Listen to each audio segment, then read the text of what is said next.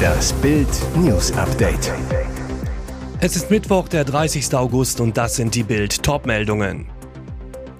Große Drohnenattacke in der Nacht, Russen nervös, kommt jetzt der Ukraine Hauptstoß. Weltmeister im Ausreden suchen, Sammer rechnet mit deutschem Fußball ab. JU-Chef kritisiert Bürgergelderhöhung, Politik für Arbeitslose, nicht für Arbeiter. Große Drohnenattacke in der Nacht. Russen nervös. Kommt jetzt der Ukraine Hauptstoß?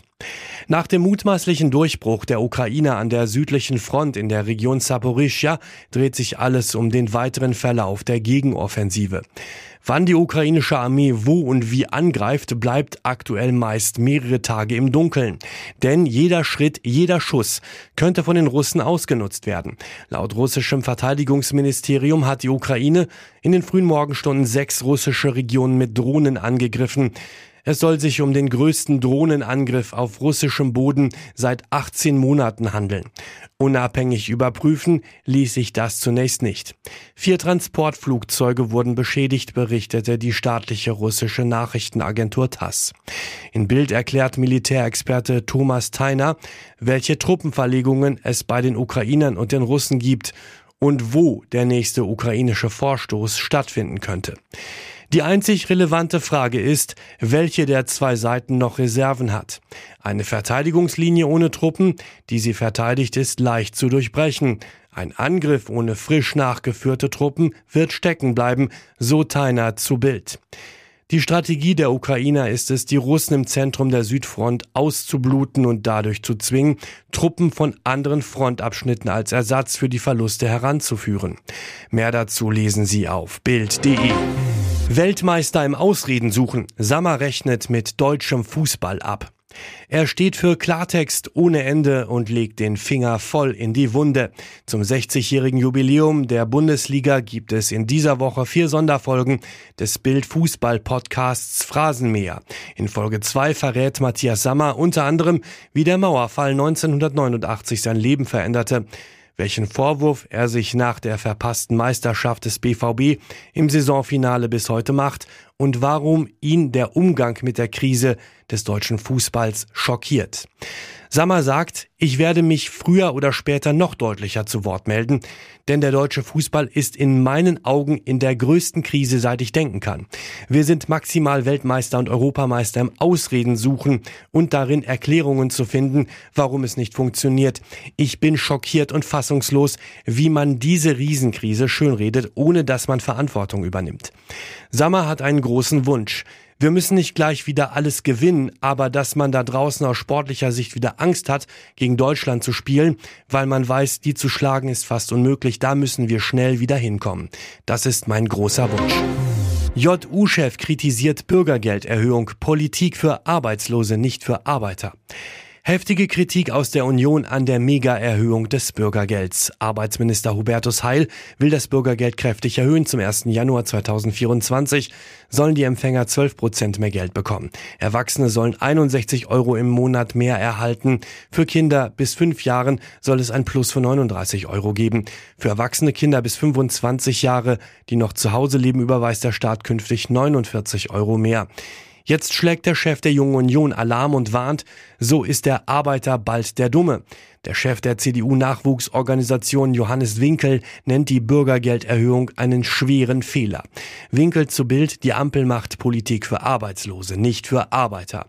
Die Ampel setze ein fatales Signal mit diesem Schritt. Arbeiten lohnt sich nicht mehr. Winkel rechnet vor. Für eine Familie mit drei Kindern zahlt der Staat knapp 40.000 Euro im Jahr. Warum soll man stattdessen einen Job annehmen? Der JU-Chef verweist auch auf den hohen Ausländeranteil unter Bürgergeldempfängern. Die Ampel setzt immer stärkere Anreize für Migration unqualifizierter Menschen nach Deutschland, so Winkel zu Bild. Es handle sich dabei um Migration, die unmittelbar im Sozialstaat endet. Polizei jagt Kinderschänder, zwölfjähriges Mädchen in Hotel missbraucht.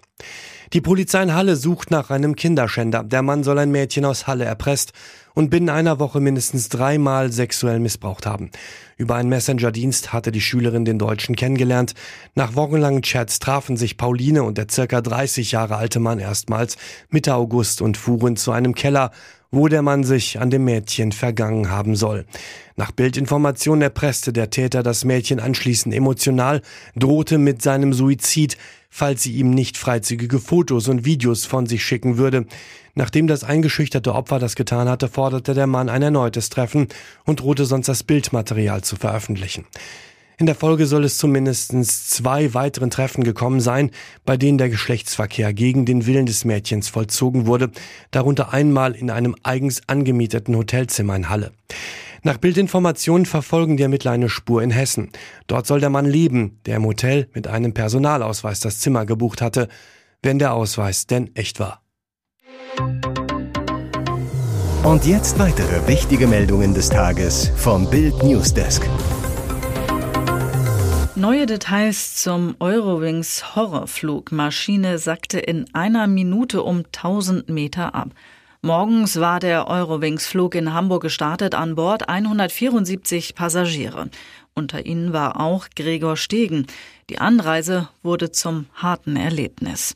Der 39-Jährige zu Bild, der Flieger, ein älteres Modell, war komplett voll, nicht von Eurowings direkt, sondern von einer maltesischen Airline. Die Stewardessen sprachen kein Deutsch, gebrochenes Englisch. Dann gerät der Airbus in schweres Wetter. Wir sollten eigentlich um 10.30 Uhr landen, waren aber um 10.45 Uhr noch in der Luft.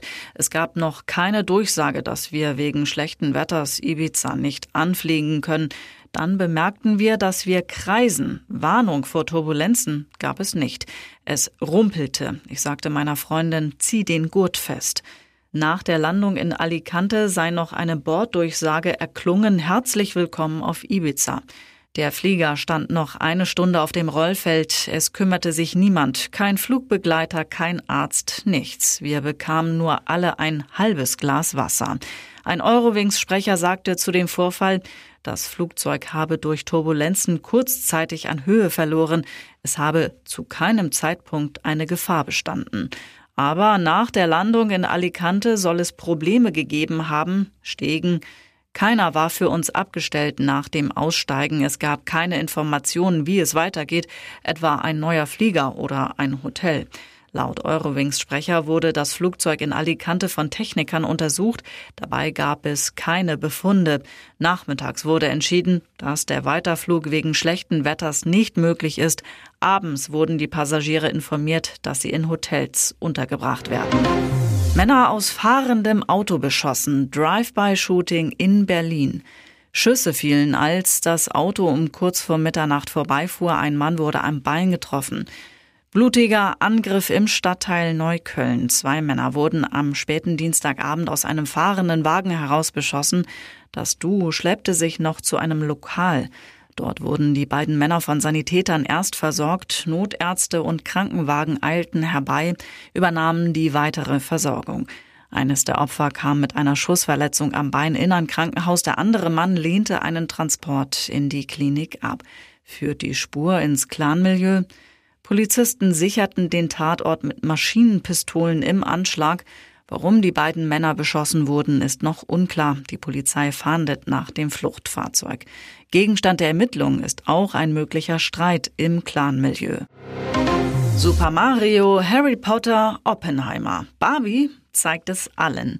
Der Erfolg von Barbie ist ungebrochen. Jetzt hat der Warner Kassenschlager auch Harry Potter weltweit in den Schatten gestellt. Und das ist nicht der einzige Rekord.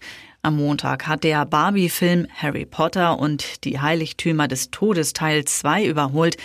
Die letzte Episode der berühmten Zaubererreihe spielte 2011 insgesamt 1,342 Milliarden Dollar ein. Bis Sonntag hat Barbie in den USA 592,8 Millionen Dollar eingespielt, international 745,5 Millionen.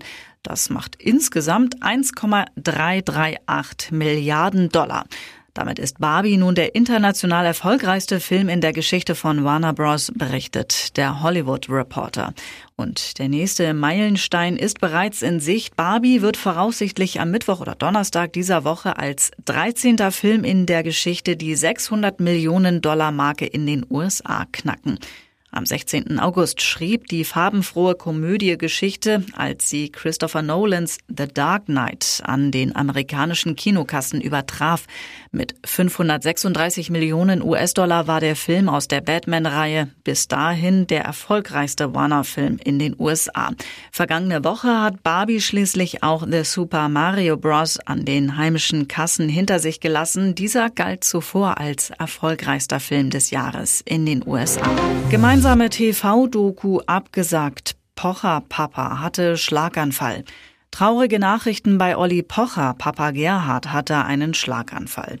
Am Dienstagabend schrieb Pocher bei Instagram, was für ein Jahr liegt hinter ihm. Ein schwerer Schlaganfall hat in den letzten Wochen einiges verändert, aber aufgrund der schnellen und kompetenten Hilfe der Ärzte und des Krankenhauspersonals, der Arbeit und Betreuung des Reha-Teams hat mein Vater noch einmal mehr als Glück gehabt und sitzt zu seinem Geburtstag schon wieder eigenständig und ohne Hilfe am Schreibtisch und erledigt seine geliebte Finanzbuchhaltung. Doch es ist längst nicht wieder alles beim Alten.